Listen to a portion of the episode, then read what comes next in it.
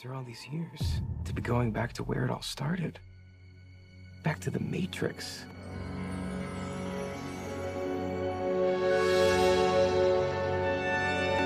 How did I beat you? You're too fast.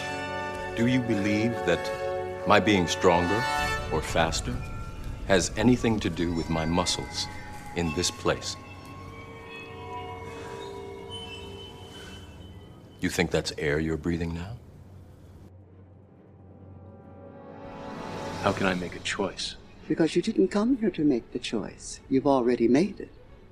You're here to try to understand why you made it. Have you ever stood and stared at it, marveled at its beauty, its genius? You are the eventuality of an anomaly which, despite my sincerest efforts, I have been unable to eliminate from what is otherwise a harmony of mathematical precision. While it remains a burden assiduously avoided, it is not unexpected and thus not beyond a measure of control, which has led you inexorably here. What is he doing? He's beginning to believe. What does that mean? It means buckle your seatbelt, Dorothy, because Kansas is going bye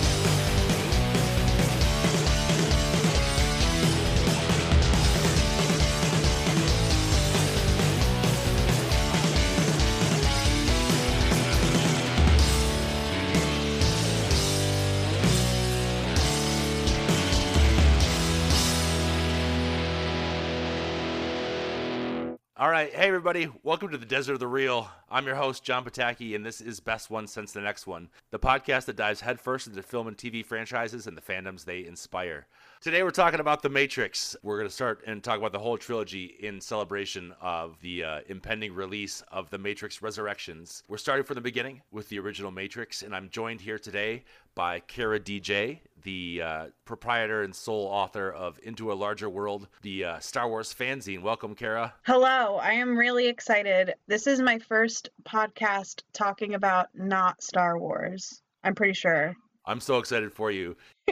you really jumped at the opportunity to do this movie specifically. I feel like I, I gave you a couple options and you were like, The Matrix, let's do it. I love it so much.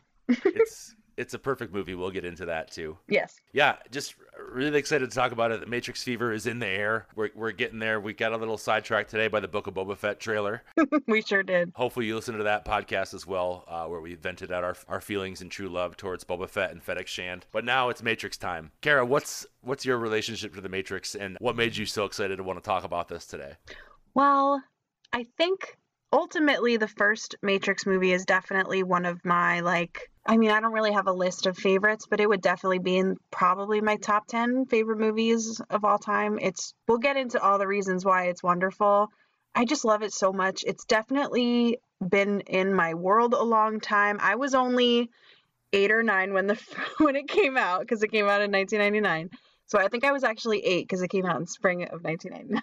but it was the first DVD that my dad purchased and he then went on to purchase like 70 bazillion quadrillion DVDs, but that one was like always special because it was the first one. My dad loved like special effects and action scenes and stuff, so he would always be like, just come sit down and I'm just going to show you this. And then he would show me like the bank scene, or not the bank scene, but the break in scene with all the shooting and the running up the walls and stuff. So I've just always loved it. And then as I got older, I got really into the like the concept of like our reality not being real. Like I really fell into that and yeah. So I just love it. It's just so good. All the late night stoner thoughts of the Matrix. It's, Totally. It's, it's it is it's like philosophy 101 and it, if it hits you at the right time it stays with you forever. Personally, Please. my intro to the Matrix is it's kind of a long walk to get there, but take that walk with me. In my high school, we used to have a film fest every year. No, that's not true. At my high school, I was part of student senate, and one of the things one of the things I decided to yeah, I know, real on brand for me, right? No, um, one of the things I decided to start with student senate funds was a film fest at our school, Oh. and my friends and we would all I probably shouldn't just be like doxing people on my own podcast, uh, but Just say first names. my friends Dustin, Keith, and uh, Randall, we would just we would just constantly made made movies together, and we entered our, we entered our film. I say film so loosely. We entered Yes. our twenty minute video into the film fest that I created f- at school. And we won the film. We won the film fest, Kara, which is like the most morally dubious thing possible. Uh, wow. Shady. yeah, there was a full scale investigation to it afterwards.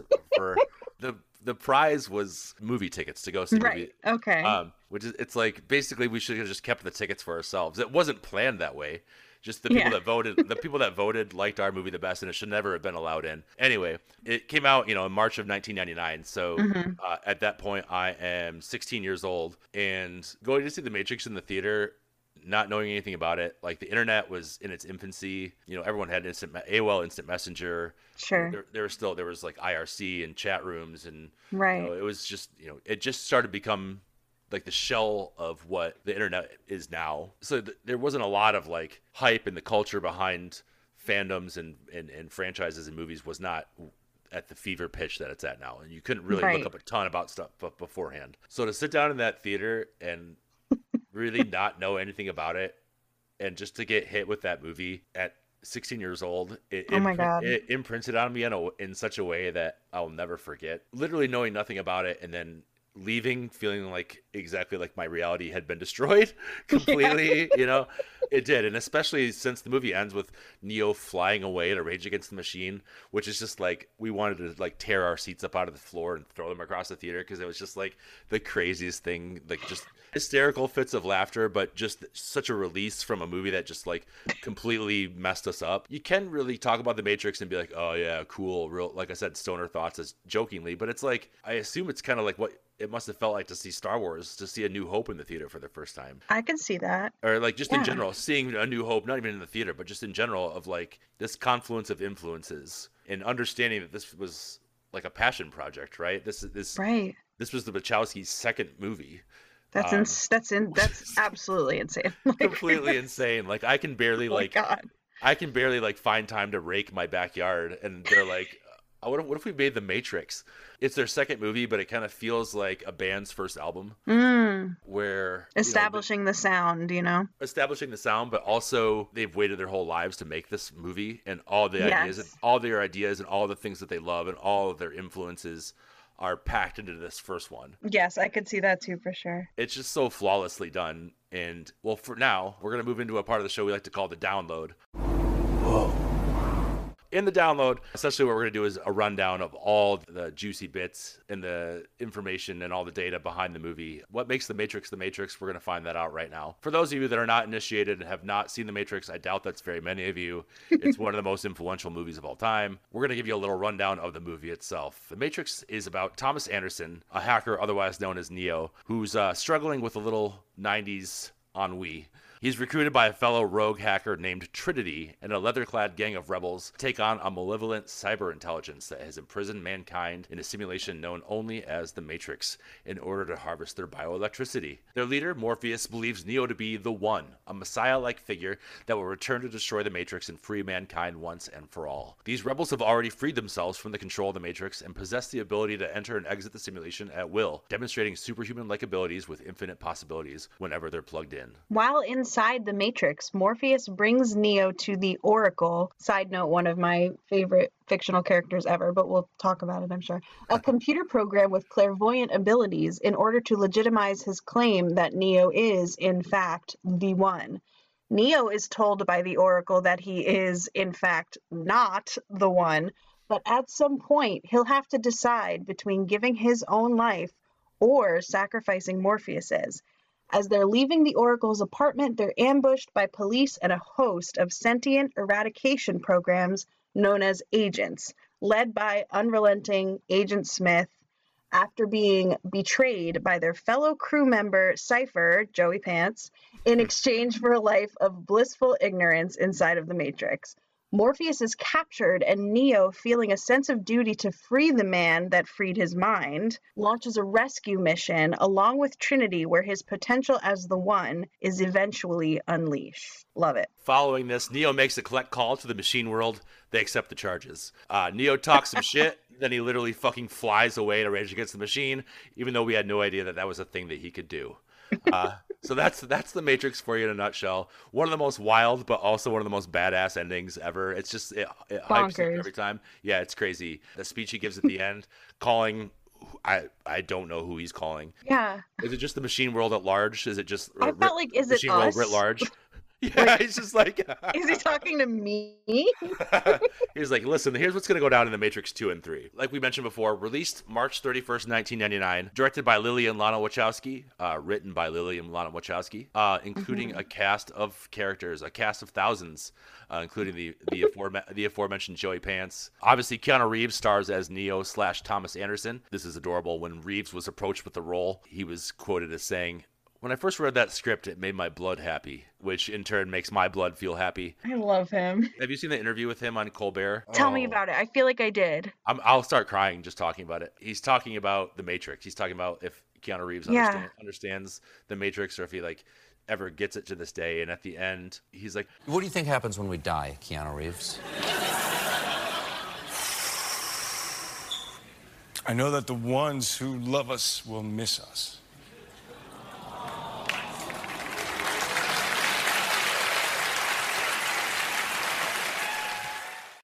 That's it. And it's just, I, it's just, it's so beautiful. And Stephen Colbert gets the biggest, most genuine smile on his face.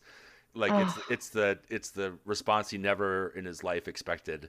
And he, Right? sh- he shakes his hand, and then the whole world cries together as one. It's so good. I oh. also think about the the inter- one of the interviews he did with Jimmy Fallon where he talks about how his he almost went by the name like Templeton Page Taylor. or Oh, something. yeah. that's a good one too. So anyway, so they uh, they uh, so they say, okay, well, help us out. So I go to the ocean because this is a big deal for me, right? It's my name. It's my name. And uh, and I'm, I literally go to the ocean. And you scream, "It's my name! It's What's my my name!" name?" And This is and so I what couldn't take- my I name? couldn't- You I do a couldn't take- seashell, and then you toss the shell into This the thing, it. and it comes back with a name. And what does the shell tell you your name is? Chuck Spadina. There you go. There you go. That's it. I know everyone in the world is obsessed with Keanu Reeves, but it's he's just one of those people that everyone loves for a reason. Yeah. It, it, it's he's just the most genuine. He uh, he's pure. He's and he's been through so much, and and to come out of and mm. to come out of that with still such a sense of being grounded and still such a sense of gratitude for his life that he's lived and his fame is like he's the real deal. As most people know, Will Smith famously turned this role down to do Wild Wild West, probably for the better. Honestly, like I don't, I really can't see Will Smith in this role. Yeah, Um, it's fine. And Wild Wild West, you know, I have not seen it in many, many moons. I only remember like the part with the earwax. Anyway. Um, Most people remember the giant spider, but the earwax part is Oh, yeah. also very memorable. and the song, which is great and samples Stevie Wonder, who's my favorite living human being. But I think even for what it is, it's an important part of Will Smith's catalog. Sure, it, it makes Will Smith decide he wants to only like he wants to vet his projects a little bit more, and then he starts getting like Oscar roles and. um, anyway, this isn't the Will Smith podcast. This is the. Maybe we'll do um, that someday. and this this is like disappointing, but Brad Pitt and Leonardo DiCaprio were offered the role. It's like you could be a little bit more creative with that. It's clearly like we need a we need a big famous name attached to this, but like Mm. how bo- how boring would that have been to have Brad Pitt or Leo as as Neo? I think they would do too much. I think Yeah, that like totally. you know what I mean? Like I think that there's a lot of like memification of Keanu being kind of like one like one note ish in the Sure. movie, but but it works. Like especially as the, the more you rewatch, like it just it works for him to just be this blank slate Absolutely. for the canvas to be painted upon because it's like it's such a it's such an off the wall. Can I curse? Yeah, yeah, of course. You can say Yeah, it's such a fucking like off the wall nonsense story of insanity and I mean not nonsense, but you know what I mean, like just Yeah. absolute madness that like you need a a protagonist that's just like I guess kind of a self-insert in a way. Absolutely, like let it You wash know? let it wash over him. He he's Mhm. he's he's so um he's such a blank canvas at some points that he he it seems like he feels he's just so Yeah. over he's just so overwhelmed by the news of this as you should be because it would completely cripple your mind to learn this. Yeah. They they even say in the movie like we're we're sorry for freeing you this late. You know, shades of Star Wars there too. It's too late to begin the training I was thinking that too. but yeah, it's it's it really works. And and um, one one more, Sandra Bullock passed on it as well because they were they were just so desperate to get the movie made. They were like, "We'll make Neo a woman. We'll do it." Not not that not saying not saying that No, I know what you mean. Yeah, okay. I said that. I was like, that sounds bad. I don't mean that. It, they're so desperate they get a woman to do it. I don't No. mean that. I don't mean that at all. I just it mean would like have been a much different movie. they just wanted every anyone at all to be attached to Yes. it just to get it made. Right. don't want to start off on that foot of like, wow. No, I get it. I totally Um, get it. um, but one of my favorite film critics, Adam Kempenaar, he's from the Film Spotting podcast, I think put it really well. He said, uh, Neo offers Reeves the perfect combination of Ted Theodore Logan's curiosity and wonder, Johnny Utah's earnestness, and the badassness of Jack Traven from Speed. It's all of his strengths put together to make this really singular character. There's really not, I mean, there's there's templates and there's like character arcs like Neo's, but there's really not a, a character like Neo out there. We got Carrie Ann Moss as Trinity. Moss had a lot of claims while she was uh, working out and training for all the all the intense fight training for the movie that she had a lot of doubts about her ability to play the role because it was so intense. But I thought this quote was really funny. She says, "I remember thinking they don't really think I'm going to do this stuff, like jumping from one building to another. Of course I'm not going to do that." It's like you think about that jump at the beginning of the movie. She thought like she really had to jump from rooftop to rooftop. Uh, back to the Smith family. Jada Pinkett Smith auditioned for the role but was turned down because she had literally zero chemistry with Keanu Reeves, and they they just knew it right away that that, was not the not the way to go. Carrie Ann Moss. Um, Oh my god, she's so good. I'm so that's one of the main things I take away every time I rewatch is just how obsessed I am with Trinity. Like I love her so much and that part in that beginning in amazing sequence when she jumps through the window and then she lands and right when she lands she has her guns up and then Yes. she's just like staring at the window and then she just is like literally verbally willing herself to get up. get up, get up, get up, and it's like you watch it now. You obviously know that Keanu is the main character, but like hmm just in, in building this world and creating th- just one of the most respectful beginnings. It's, it's it's building this world as it's going, but you think this is the main character, right? Mm. and and she very well could be with how they they they frame her and the the, the gaze that the camera has upon her like she she's you see her powers first you know that Mhm. she's a complete badass right away because the agents are like your people are already dead and it's like so Mhm. you Oh think my that God. you, you know you, you know you think this is and then she does that big jump and you're like oh this is one of the coolest character introductions you've ever seen so yeah it could have very well been her but just her when her and Neo get together. Some people crit- criticize it. It's like, oh, they're in love, but it's like you just believe it right away. Some things just happen. So, yeah, she's wonderful. And, and then speaking of wonderful, Mr. Wonderful himself, Laurence Fishburne, Morpheus. Uh, obviously, Laurence Fishburne is that the iconic character Morpheus. Uh, he said he saw this character as Obi Wan Kenobi and Darth Vader rolled into one, and maybe some Yoda. I don't really see the, the Darth Vader in him. You know, whatever. That's fine. Yeah, I mean it's Uh, fine. I get it. Maybe just because of the leather. yeah. yeah. Originally, uh, Val Kilmer was approached about the role. The Wachowskis had dinner with him, and he started going off about he started going off about how Morpheus should be the main character of the movie, and the movie should center out the center around him. And, and the Wachowskis basically gave each other like gave each other the look, and we were like, no, this isn't the guy. like, you need to know the role, man. You need to know what Morpheus is all about. Uh, he's And Laurence Fishburne is so perfect in that part. Like I can't picture really anybody else. Yeah, it's going to be a struggle. I mean, ho- hopefully not, because uh, Yahya Abdul Mateen is su- such a great actor. Oh, It'll be- true. it- yeah. It'll be strange to see him as Morpheus if he is Morpheus. I don't even know Right. what the hell, I don't know what the hell is going on. We'll probably get more of that later. I feel like it's such a a, a a trophy for Laurence Fishburne because he was originally supposed to be Jules in Pulp Fiction, and like just made Oh. like like his agent made these like calls left and right of these iconic roles that he just turned down and turned down and turned down. Not that Laurence Fishburne hasn't had iconic roles. I mean, he won an Oscar for uh, being Ike Turner, you know, or at least was nominated Right. for an Oscar. It's like not like he's had a bad career because he's had like one of the most interesting and cool careers of any actor ever. But like True. to be Jules in Pulp Fiction, you know, and then so it just kind of cycles down the line and Hmm. he keeps getting replaced by like Sam Jackson and things. And then so but so to get to get the Morpheus character is like kind of vindication, I feel like for for all for old Larry Fishburne. And, is he- there anything more iconic than those clip-on sunglasses? I just Nothing. can't. zero They're things. incredible. yeah. Clip on glasses and walking with your hands behind your back became a lot cooler after Morpheus. So Ugh. Yes. Um, and of course, Hugo Weaving as Agent Smith.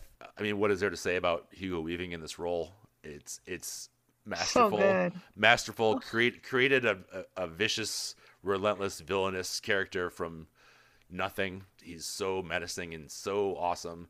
Just campy enough to be cool. Yeah. Um, and the crescendo of it, you know, like he doesn't come out really aggressive, loud, forceful out of the gate. It's he's so controlled, and then you watch him more and more, and obviously in the later movies even more, like just Yeah. lose control more and more. Yeah, that was really masterful the way he did that. Just really like stepping on the gas so slowly. Oh god. as soon as you get to that scene with Morpheus where he's interrogating them in the Yes. in, in the office building, the, the Matrix is really obsessed with eyes and sunglass like masking your eyes with sunglasses and you know Mhm. and I read something about the use of sunglasses in the Matrix that you never see anybody's eyes until they want you to. In that scene, he takes his sunglasses off and gets right in Morpheus's face, in, right in Morpheus's face, and it really doesn't get much better than that filmmaking wise. That whole mm. that whole scene is out of control. We'll talk. More I about used that to. I used to not like watching that scene when I was younger because it just like is so intense. It like freaked me out too much. So I would just fast forward to when they rescued him. the the aforementioned Joey Pants. Joe Pantoliano is Cypher, who who's told to get into the best shape of his life for the film. Um, his uh, his trainer told him he could do as many sit-ups as he wanted to, but his his gut wasn't ever going away. So he had liposuction done and s- then submitted a three thousand dollar liposuction bill to the studio just because they wanted him to get in better shape, but they they never paid him back. That's is that true? yes. What the? Yeah, so that's I mean that's the core cast. Obviously there's, you know, Mhm. tons of other great characters in the film too. The fight choreography done by the legendary Yuen Woo-ping, Crouching Tiger, Hidden Dragon, did all the fight scenes for Kill Bill. Music by Don Davis. The music the Matrix music is like I, I don't know. cool. I really want to read more about it and, and go more in depth about the music. I just couldn't find a ton about it. Uh, storyboards and concept art by Steve Skroce and Geof Darrow, who you know famously collaborated with the Wachowskis early on on some Marvel projects. And uh, you know Steve Skroce, is it Scroce or Scroce? I'm not sure. I don't. I really don't like saying Scroce, so we're gonna move on from that. uh, they approached him about these the storyboards to say like don't Mm. you know a lot of storyboards use arrows or signifiers to show movement. They're Yeah. like they're kind of scratched on napkins, but these were really fleshed out like almost like comic book panels, actually exactly like comic book panels because they really Wow. really wanted to sell that this was like an idea that they had thought a bunch about and had had a lot of had invested a lot of time and and A specific into. vision, right? And if you look at the storyboards, I have the in the Art of the Matrix book. It's almost frame for frame the movie. They cut Oh, some that's so that- cool. a budget of sixty-three million dollars, sixty to sixty-three million dollars is what I read. Ended up making four hundred sixty-five point three million at the box office, and buckets and buckets more cash on DVD. Oh, for the yeah. long for the longest time, I, I for some reason remembered the Matrix kind of being a flop and then becoming like a hit on DVD later, and that's why they made the sequels. But it was a huge hit when it came out, Mhm. like because it, it it just completely changed pop culture at the time Right. all those factors just coming together to make something that's was completely new and completely um, unseen before. Now to get a little bit more into it, we're heading into you guessed it, the Hollow Chamber. Initiating Hollow Chamber Protocol. You You are now entering the Hollow Chamber. Inside the Hollow Chamber, this is where we take a deeper look at the movie itself. Obviously, like we said earlier, The Matrix is philosophy 101 for a lot of people. And it's just kind of the first time people have really sunk their teeth into this idea that maybe that their life is not their own. One of the major influences on The Matrix is Jean Baudrillard's Simulacra and Simulation, in which the author seeks to examine the relationships between reality, symbols, and society. And I heard that um, that book specifically, uh, the directors had the, the whole cast read that book, which is really interesting. Probably the biggest springboard for the movie, right? In terms of, Mhm. you know, that's kind of just the, the core text for it. One of the one of the early producers of the film that they uh, the Wachowskis approached was like, "Hey, this is great. You're making a movie about Descartes, one of my favorite philosophers." And I think this quote from Descartes really kind of sums up the, the Matrix experience. So Descartes said, Nature also teaches me, by the sensations of pain, hunger, thirst, and so on, that I am not merely present in my body as a pilot in his ship, but that I am very closely joined and, as it were, intermingled with it, so that I and the body form a unit. If this were not so, I, who am nothing but a thinking thing, wow, sorry, that was me, side note, would not feel pain when the body was hurt, but would perceive the damage purely by the intellect, just as a sailor perceives by sight if anything in his ship is broken. End quote. Wow. It's wild to me that people are born and the factors in their life affect them to the point where they can write something like that. For just like, real. what? Like, yeah. I had a thought about reality today, and here it is about something about a ship. that Um, sounded very also, um, and I, I haven't seen this fully, I've seen some of it, but the whole like being your body and being a pilot of a ship and a unit and everything was very uh, neon genesis evangelion you know that Absolutely. that was giving me that vibe big time yeah, one hundred percent. Most people are familiar with, with the Odyssey, which is you know a hero's journey unto itself, but it's O- you Mm. know, Odysseus's journey to self-actualizing, much like Neo's journey. Another huge influence is William Gibson's novel Neuromancer. Set in the future, the novel follows Henry Case, a washed-up hacker hired for one last job, which which brings him up against a powerful artificial intelligence. Sounds sounds familiar. I wouldn't say that Neo was washed up. I think he was in the prime of his life. Yeah, so Lily and Lana Wachowski are the directors of the film. Uh, they've been completely obsessed with movies since they were really young. Uh, the Matrix was their first movie after their debut, Bound, in 1996. So it was like technically their second movie, but this was their first like big distributed film. And uh, there's a quote from Brian Raftery's best movie year ever. Uh, Lily said, quote, we were interested in a lot of things, making mythology relevant in a modern context. I love that. Sorry, side note again. I have to stop interrupting quotes. Uh, relating relating quantum physics to Zen Buddhism, investigating your own life, end quote. Investigating your own life. I want to like get that tattooed on me. That's really, really interesting. Making mythology relevant in a modern context. That's something. I, I want to like sit with that. I don't know. That's really, really, really cool.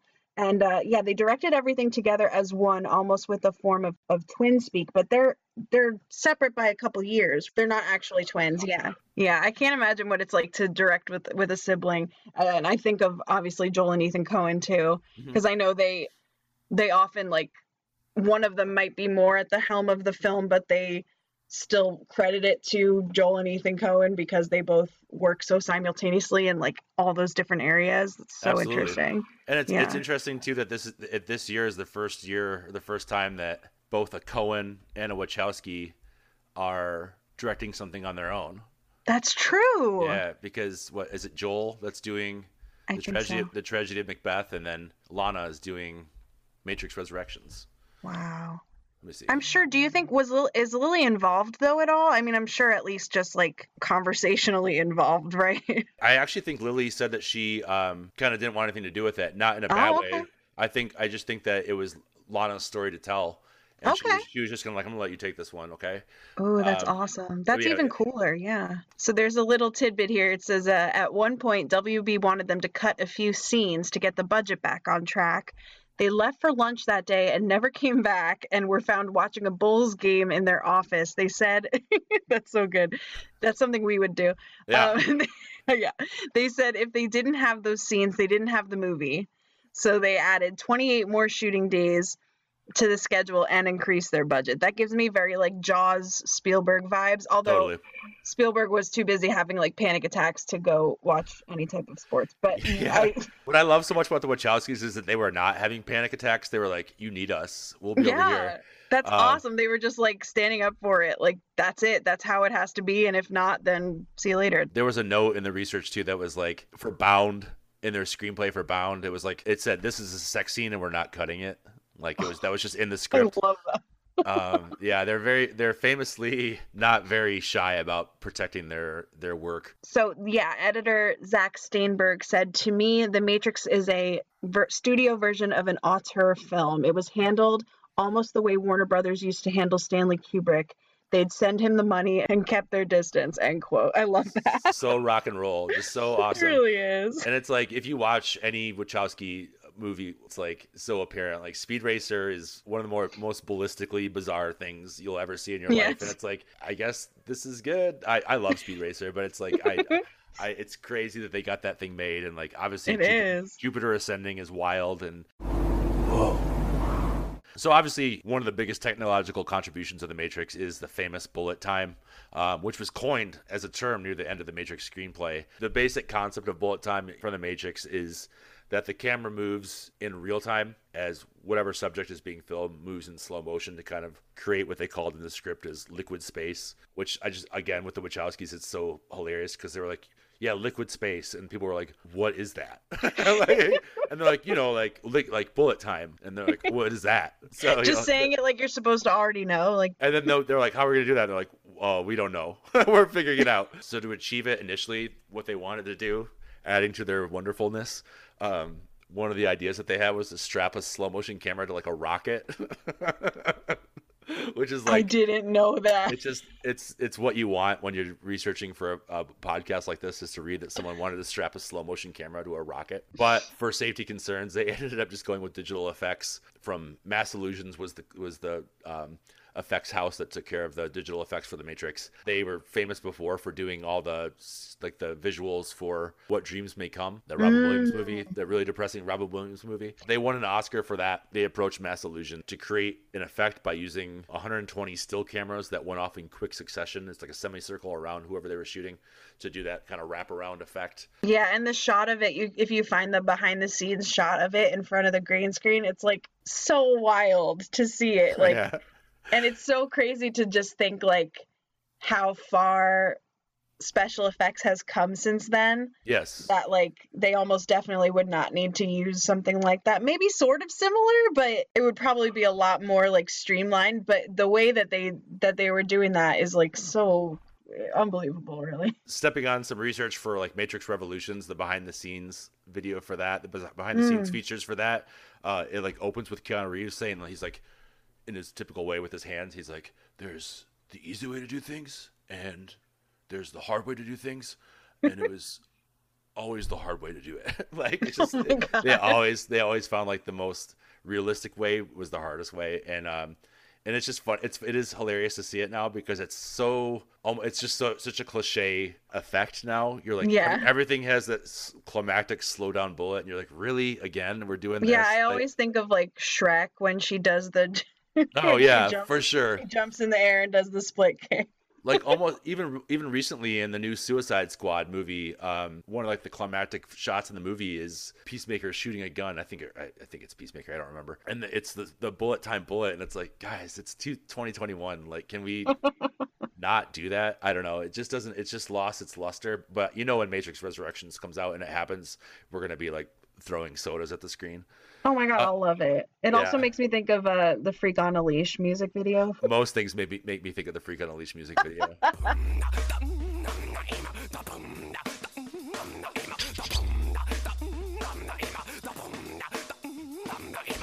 that song still hits anyway It's good. It's really Yeah. good. In the comments uh, for this podcast, tell us what you think about the Freak on a Leash music video.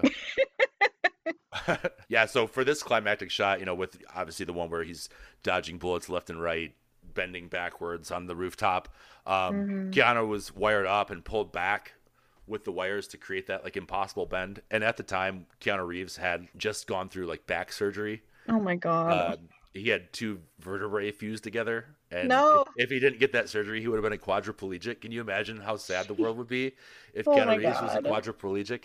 Um, it also inspired me to go to a physical therapist recently too. When I read that, I was like, maybe I should, I should go do Yeah. that. Um, so Neo Neo wasn't just saving the Matrix; he saved me too. You know, all these effects being pulled back. You know, there's there's the wires and all the cameras around him, and then there's these two film cameras filming him from behind to get the bend, and then My it was God. all composited together in in post production. Incredible. That one shot took two years to complete and seven hundred fifty thousand dollars to capture. I don't even. What does that mean? I don't know. That's so wild. It's also like my concept of money is so skewed that I'm like, how, how that cost almost a million dollars for like thirty seconds of film? That's insane. Right. And it also makes me think like, how do they only spend sixty million dollars on this movie if that one shot's? It's the most complex shot in the movie, really, but still, it's crazy. There's a lot of wild shit going on. Yeah. Yeah, and bullet time, you know, it's it was coined in the Matrix and it was perfected in the Matrix, but really, you know, it kind of dates back to the invention of cinema itself. You know, the actual movement of the frame and movement of creating a, a moving picture is essentially like a, a, a tangible 3D version of bullet time Wow. created by Etienne Jules Marey and later experimented further by Edward Muybridge. A, a zoopraxiscope was probably the inspiration for Thomas Edison to explore the idea of motion pictures. So it's like Wow. I I know I butchered all those names, but like the idea of you know you've you've seen like the carousel with the um the horse picture, the horse galloping, That's true. but that's Yeah. you know that's essentially a really primitive version of bullet time. So they could they could have made the Matrix in like 1896, but thank God they made it when we are alive. Also, Zoo Praxiscope would be a really good album name. It's like uh, that's like a that's like a Steely Dan album title. yes. Another major motif, you know, striking image from the from the Matrix is obviously the idea of the red pill and the blue pill. Unfortunately, in uh, 2021, in the past few years, red pill has become synonymous in, in a more alt right context. You know, Lana Wachowski at one point was quoted as saying, This world has the Matrix all over the place.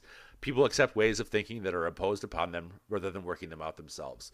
The free thinking people are those who question every sort of matrix, every system or thought or belief, be it political, religious, or philosophical.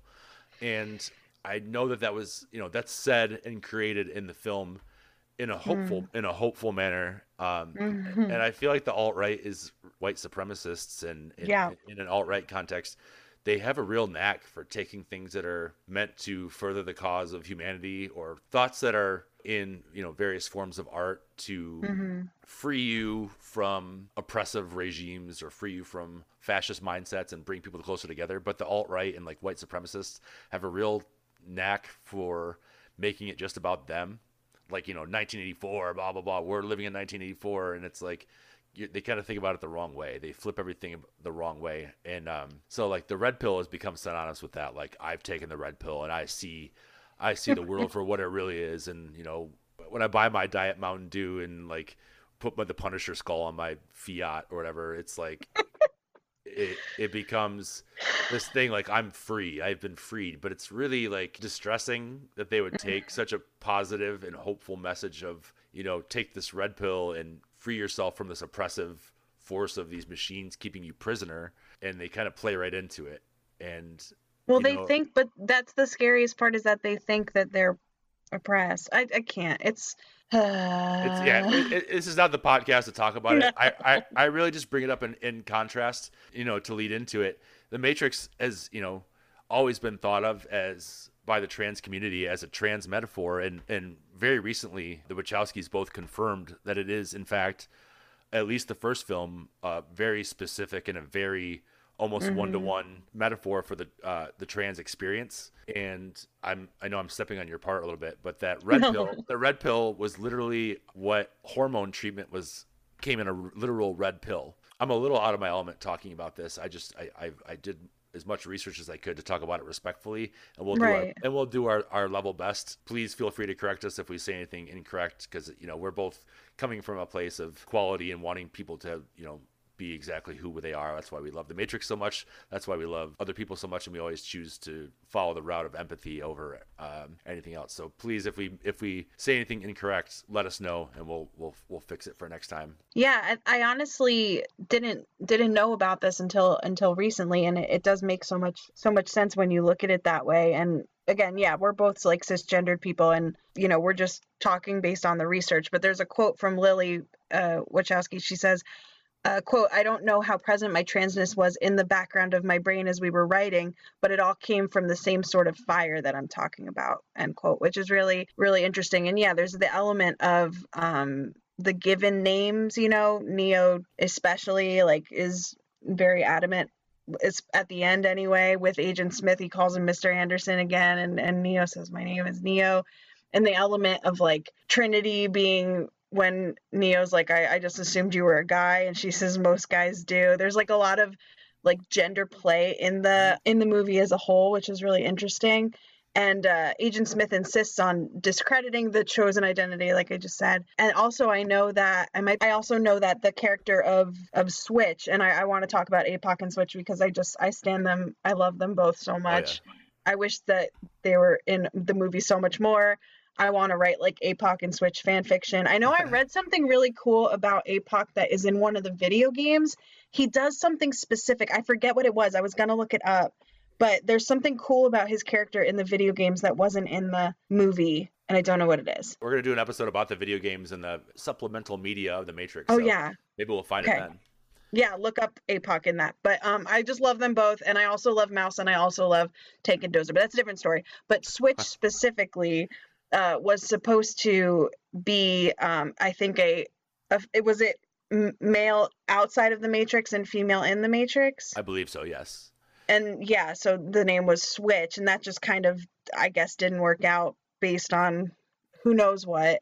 Um, or if they just ended up taking it out. But um, funny enough, but not funny enough. It was a corporate decision. They axed that idea because the world was not ready for that yet. Pretty much. Yeah, that would have uh, been really cool.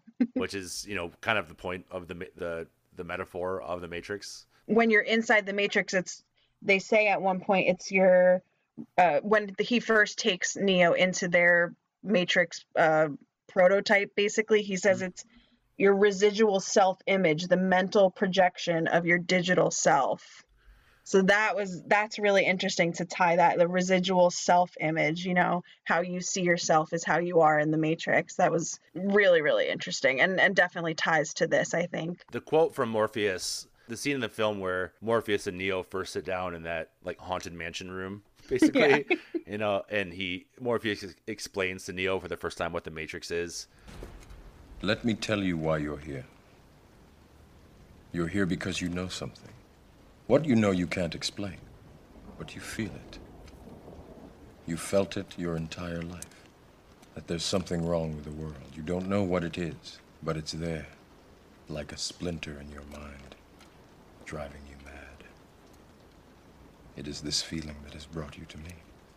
That's kind of the thesis statement for the movie. And, and, you know, when Neo goes to visit the Oracle, some things I've read says she kind of stands in for like um like a pre-transitioning therapist or like and she says nobody can tell you, you just feel it. It's just once it, once you read about it and once you understand all the the correlations and the metaphors in there, it's like you can't unsee it. Lana Wachowski at an awards ceremony um, recounted her story. Mm about being severely beaten by a Catholic school nun after she failed to join a lineup of boys at school and she nearly committed suicide by jumping in front of a train. Some people think the scene in The Matrix at the end where Neo's being pinned down and about to be killed by Agent Smith as a metaphor for rec- re- reclaiming identity. Yeah. Jumping away from the train that's coming at you. It's the scene where basically Agent Smith is trying to dead name Neo by just, that's why he calls him Mr. Anderson all the time. Mr. Anderson, mm. Mr. Anderson. And he's trying to, to move on and become Neo, which everyone else on like the rebel side accepts. Everyone just calls him Neo. No one calls him Thomas Anderson. No one call everyone just calls right. him Neo, Neo, Neo. And so it's just kind of about about creating a, a community that accepts him for who he is. Uh, mm. as, as cornball as that sounds, that's just really what what's true about it. Lilly said in the the Netflix interview about the Matrix being a, a, a, transgender metaphor. She said, "I'm one of the lucky ones. Having the support of my family and the means to afford doctors and therapists has given me the chance to actually survive this process. Transgender mm. people without support." Means and privilege do not have this luxury, and many do not survive. I'll put the link in the show notes for this to the to the video where she, she actually breaks this down, and it's it's it's fascinating. Yeah. And, and like I said, it's just kind of like the Matrix itself. Once you see it, you can't unsee it, and never you can never really go back. Yeah, so that's um, a little more in-depth look into what makes the Matrix tick. Is there anything else you want to add, Kara? Anything else you, that you uh, you want to talk about before we move on to the trials? there's one thing that I thought you would find really funny. Um, so yeah, this this movie, as far as like just in your daily life, like it coming uh to be and stuff, I used to say to people all the time if someone says like that they have deja vu, I'm like, oh, they changed something. You know, I always say that. Oh, totally. And, um, one of my friends, um, this is my friends Corey and Aniket. One of them says that they both say it, but like if something happens that is kind of like trippy and like breaks you out of reality, like or is just like makes you question reality, you know, that kind of thing. They say uh, that really jostles my pod. but yeah, that really jostles my pod is one of my favorite. It's one of my favorite things. That's beautiful. It's so good, right? I think I'm gonna steal that and start saying that myself. I think you have to. I don't think you uh, have an option. That's gonna be a new segment on the podcast. It's called "You know what really jostles my pod," and it's just me ranting about something. I love it. oh it. my god. I love yeah, it. and then I feel like I had something else when I was watching it. I I have like Googled. Okay, so I have many tattoos, and I have one that's I think it was when I got uh one on my arm that's like a an eyeball and a triangle kind of Illuminati style with a rose. I don't know why it's Illuminati style. Don't ask. But anyway, um, when I originally was gonna get it, I was talking to the artist who I was working for at the time, and I I really was trying to talk her into putting like the green code in it. And she was just like, I'm just not doing that. so that's still a dream of mine to incorporate that somewhere. But um, when I was watching it this time to pre- the, to prepare for for the pod, I was like, when I saw that white rabbit on the shoulder, I was like, I'm gonna I'm gonna end up getting that tattoo, huh? Like it's time. it's it's just too good. And when I've I've looked up like matrix tattoos before, and people literally have like the plug hole tattooed on the back of their neck. And like if any of those people are listening, I love you. That's all. You should get that rabbit with Matrix code inside of it. Oh my god, I just love that. I've always been so obsessed with like the code and then how the code like is mirrored in like the rain or the when the window washer is washing the window and the dripping water is like oh. mirroring the code and like the rain that that insane it's so obviously fake rain but like i love it when they're in the bridge thing Yes.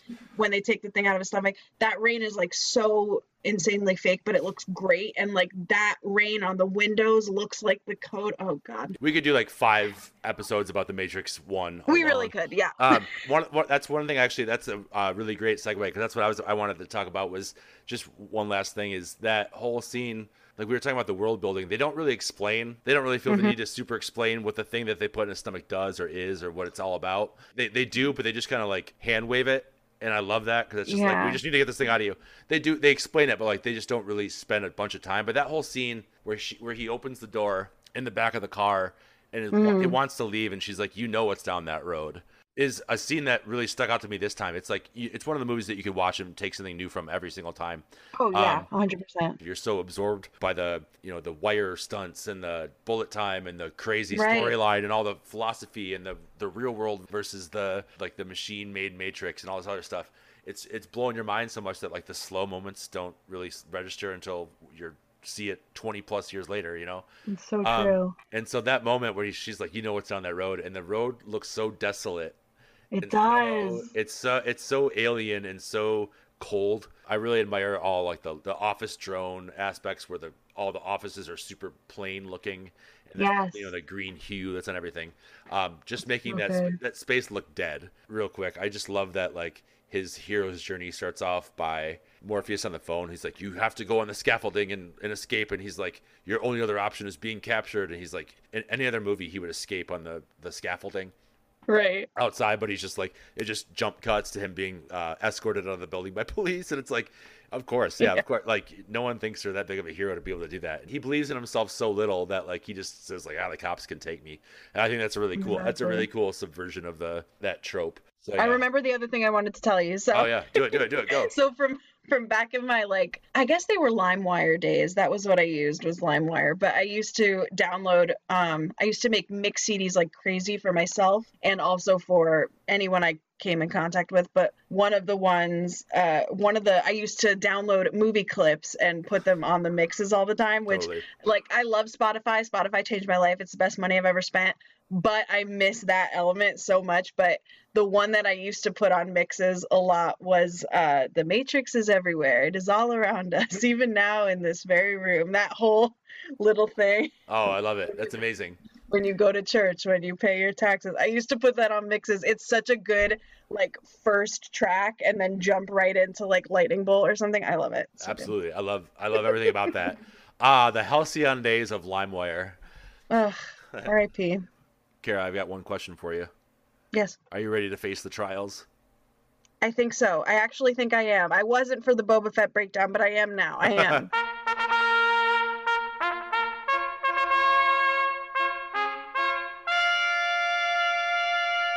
Let the trials commence.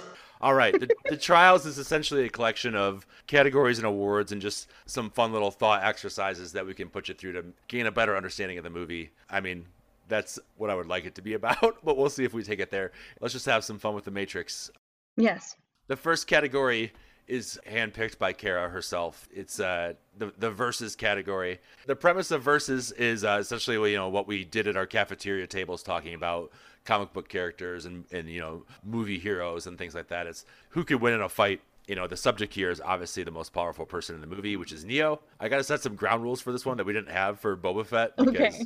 It gets a little dicey and I overthink everything. Let's, for the sake of the exercise, say that Yes. Neo Neo is the self-actualized Neo of like Matrix uh, Reloaded or Matrix Revolutions, where like he has the powers outside of the Matrix, but he has Got all it. the po- all the Matrix powers he would have in the Matrix outside. First up, round one is Neo versus Darth Vader. Whew. This is tricky because Neo he gets to the point where he knows within the Matrix and and without, but specifically within, he knows that nothing's real, so he can basically do anything. And that's kind of forcey That's what I was in a way, right? It is right. So uh, I honestly don't. I feel like I feel like Neo. Well, Darth Vader, like Return of the Jedi, Darth Vader when he's old, because then Neo would. but I- if it I was like fresh out the fresh out the hospital, Darth Vader and the of Fresh off the Sith, table. I don't know. You know, I, I was thinking the same thing. If it's like Return of the Jedi Vader, but like I think if you take like the comics, like this, the, the new like Vader, like he's like you know, Rogue One Vader. yeah, he's like he's like crushing giant monsters with the Force and things like that. So it's True. tough. Um, I have this as a draw personally. I think I'm with you. Yeah, I don't I, I I don't know how that would go, especially if Vader has the saber like Neo's hand to hand and guns, but sabers uh, sabers are pretty good against blasters, you know, and Could a lightsaber deflect real bullets? Is that? Whoa. Wikipedia. We're asking the tough questions on this yeah, I agree. I think it's a draw. I do agree. All right. Uh, round two is Neo versus Scarlet Witch, Wanda Maximoff herself. Wow. Also very good. I'm leaning towards Neo. Again, it is impor- important to spe- specify which Scarlet Witch we're talking about, but well, Scarlet Witch is the end of WandaVision. She's not really the Scarlet Witch until the end of WandaVision. So that that Scarlet Witch, I mean, they'd be flying. They'd be doing a lot of flying. That's for sure. There'd be a lot of flying going on. Absolutely. I don't know. What do you think? I'm I'm leaning towards Neo, especially if he's got the guns. But yeah, I'm leaning towards Neo. I don't know though. It's it's tricky, but I think he could overpower her because I think even though the Scarlet Witch is like fully realizing her power, I think she's still not at her like full peak yet. Like I think Wanda is still kind of weighed down by all of her experiences, you know, whereas Sure. Neo is more like fuck it, you know. So I don't know. What what do you think? Do you agree? It depends. I think. I Mhm. think. I think if Wanda post reading the whole Darkhold, like at the end of Mhm. WandaVision, like Scarlet Witch, Multiverse of Madness, Scarlet Witch. I think it's Scarlet Witch with the bullet. I think it's like hands down Scarlet Witch because she would just just recreate Neo's reality and just Oh, True. I didn't even think of that. lock him in a pocket dimension and call it a day. But as she, if it's where she stands right now, I think it's Neo. He's he's kind of at the same level, but more experienced and, and less uh, over encumbered by his grief. So yeah, I think I think it's Neo. If it was post Darkhold Scarlet Witch, it's uh, it's a wrap. I think you're right. Neo versus Gandalf, round three. wild. I don't know. I'm leaning Gandalf. I'm leaning towards Gandalf. I'm just saying Gandalf as well because Yeah. because it's, Gandalf and like Right? it's just Gandalf. you know, I mean, the only thing, and maybe this has like been answered, but like he, I, I still don't understand why he didn't call them the Eagles to just fly there in the first place. But so, so part of me is like, is he maybe a little negligent? But as a whole, yeah, I mean, especially Gandalf the White, Gandalf the Gray, maybe it's a it's a tougher battle. Gandalf the White, yeah, no question. Gandalf the White, it's over. Uh, I, would- I would I would add that Neo is also quite negligent because there's a part in Matrix Reloaded where he's like flying faster than the speed of light with you know cars and streetlights and uh, mailboxes flying behind him, just destroying buildings full of people that still think that they're uh, living real life. So That's true. That's sure true. there's got to be some casualties involved from that. I don't, I don't know if that's exactly how the Matrix works, but negligence, I think, I think balances out.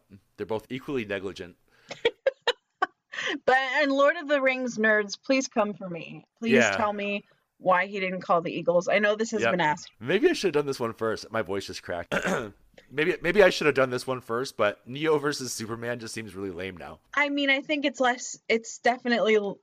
It's definitely Neo. Definitely, I don't know about definitely, but I I don't know. My thought was definitely. I just. I don't know.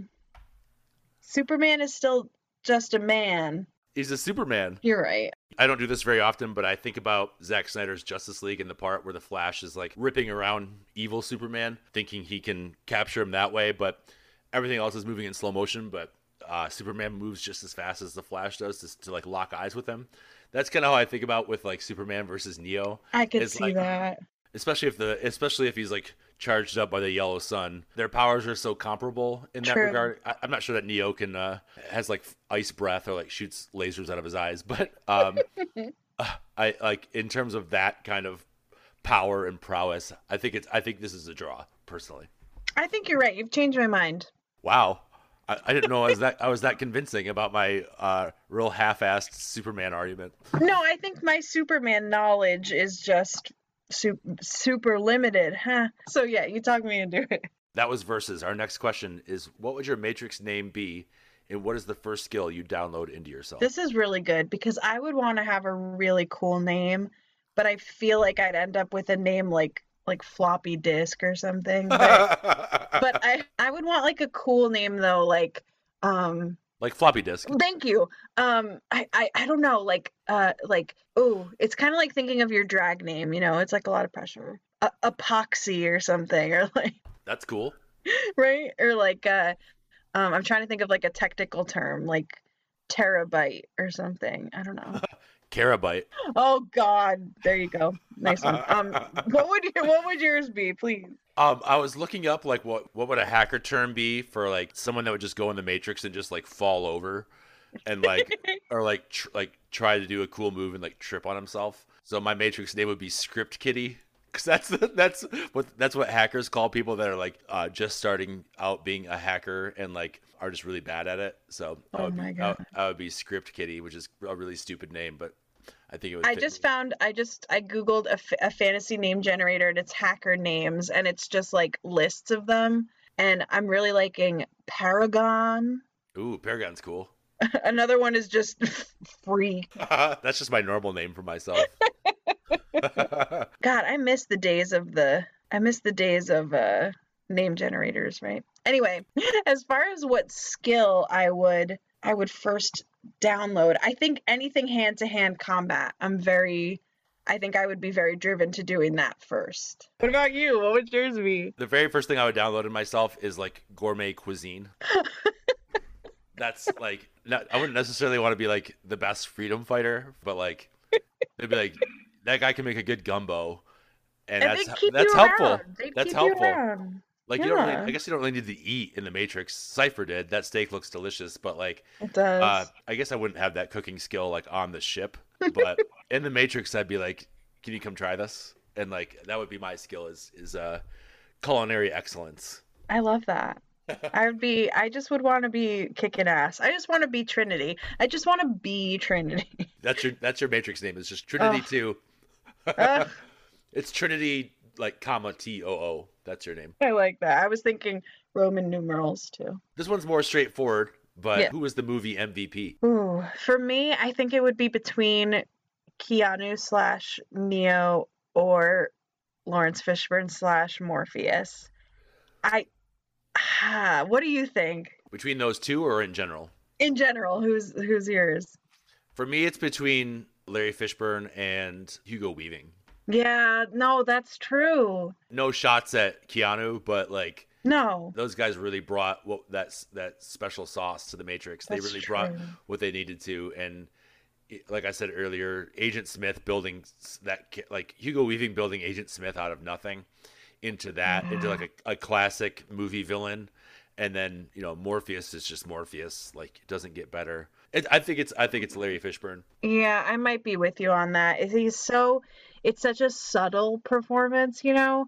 And like the way he kind of has to be like smug and all knowing the whole time, but is also like capable of showing surprise. And like the whole scene, like right after he's interrogated, when he just like busts out and jumps, like, what is better than that in in this life? I don't know.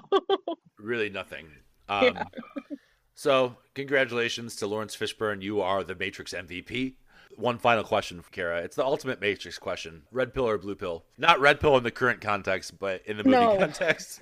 Oh, it's hard. I mean, it's harder than you think because I mean, I do kind of understand Cypher when he says ignorance is bliss, but I think I would I would red red pill. If if anything, just because Morpheus is offering it to me, he's so cool. Like I want to keep hanging out with this cool guy. One hundred percent. And that's Right? the, that's that's the deciding factor. Is like I'd rather eat like that weird like gruel oatmeal every day and like wear like torn up H and M clothing. Yeah. And just like live in the real moment and you know maybe die by a squid like tearing me limb from limb, but like at least I knew it was my life. Uh, Yes. What a hopeful note to end on. we're so in, we're so inspiring. We're we're uh we're committed to the moment. We're hanging by a moment here with all of you. Oh my god. Was that a Lifehouse reference? Yeah, you got to end every Matrix episode with a, a Lifehouse reference. Wow. Uh, much like Rage Against the Machine ended the Matrix movie, uh, Lifehouse will end this podcast. Such similar bands. Yeah, I mean, on that note, any final notes on the Matrix? It's great. Rewatch it if you haven't watched it in a while. Rewatch it before number four comes out. It's just real good. As always, I mean, thanks so much for doing this, Kara. Thank you. Do you want to plug into a larger world real quick? Sure. So, uh, my Star Wars fanzine is about to hit its 30th issue, and we are in our like second full year, I guess, going on to three, and it's awesome and fun. And if you want to check it out, I'm on Instagram at Into a Larger World by Kara, K A R A. Into a Larger World by Kara. I'm not on Twitter and I never will be, but you can hit me up on Instagram. And uh, yeah, that's all. Thanks for having me. Absolutely. Yeah, Kara Kara red pilled herself right out of Twitter. Um, I haven't no, been on it since like 2010. So no, absolutely, absolutely follow Kara on um on Instagram. Follow her into, into her larger world by Kara. She's a, a absolute like beacon of positivity for for the Star Wars fandom, which needs that right now. Thank um, you. And it's just really really great to talk to you. Thanks for being my my online buddy through uh the the pandemic. Thanks for uh watching The Last Dance with me and, and Yeah. freak- and freaking out about it. Thanks for watching The Matrix and talking about it. It's been thank a real you. pleasure. Same here.